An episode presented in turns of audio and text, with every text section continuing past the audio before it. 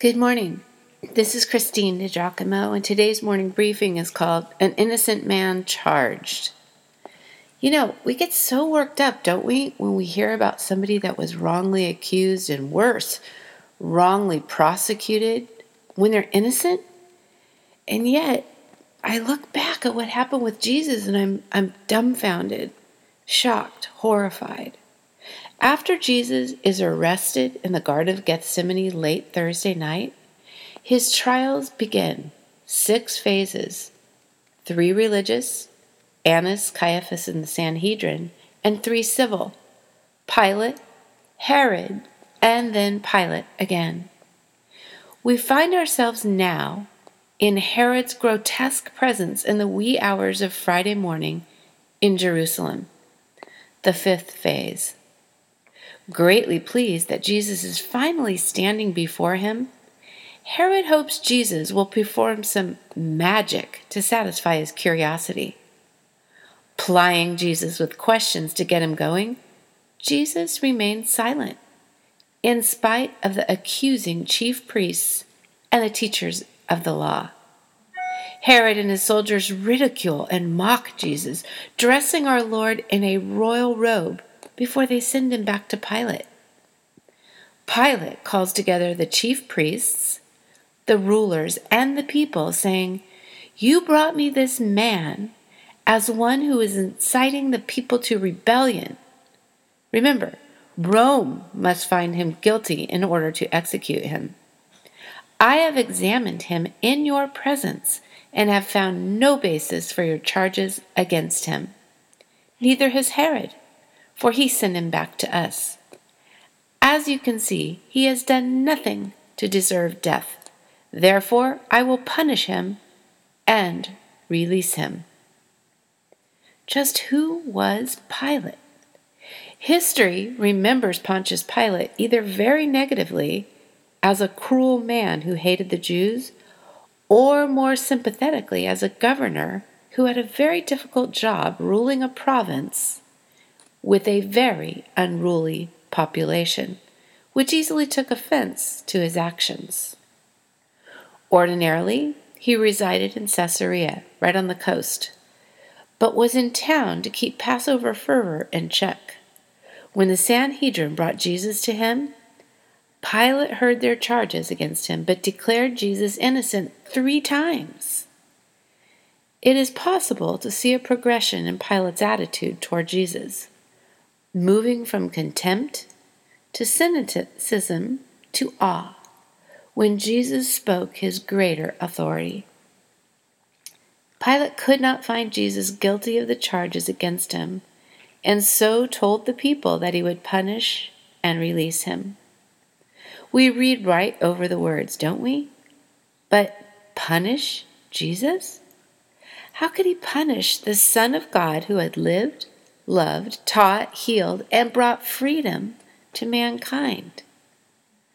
Pilate hoped a flogging would placate the Jews, that there would be no further talk of execution.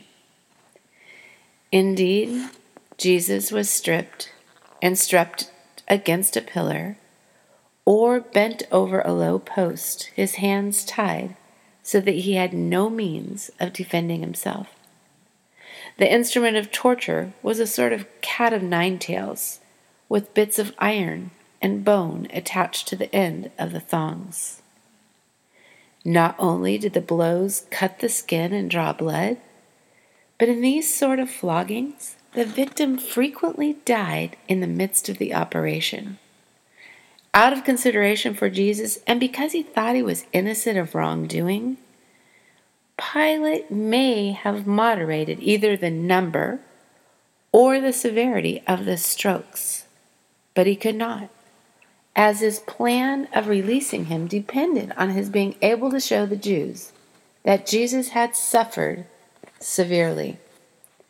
So, Jesus was mercilessly flogged while the crowd watched? Who could stand and watch the brutal torture of a helpless, much less innocent man? How could they bear seeing the rabbi who had taught and loved like no other violently scourged? Hmm. I can't help but wonder what faces could be found in that crowd. Where was the wedding host who Jesus saved from shame when he ran out of wine? Do you remember how Jesus turned the water into fine wine?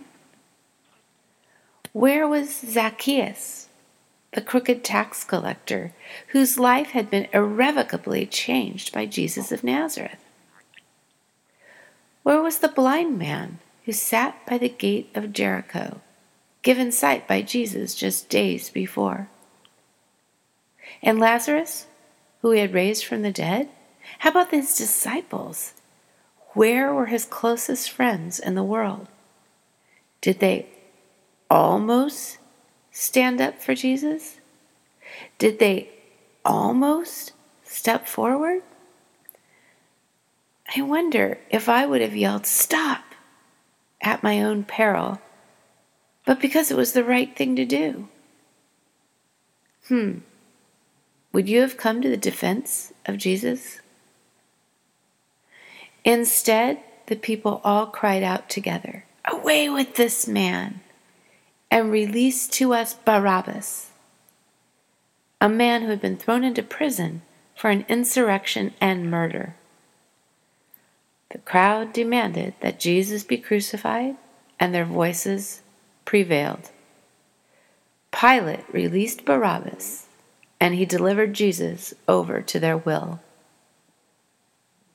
And so, the procession toward the crucifixion, the grueling trek toward Golgotha, began. Weak as he was, Jesus buckled under the weight of the cross, so the soldiers grabbed one Simon of Cyrene to carry it for him, and he fell in step with the crowd, deafened by the sound of weeping, wailing, women.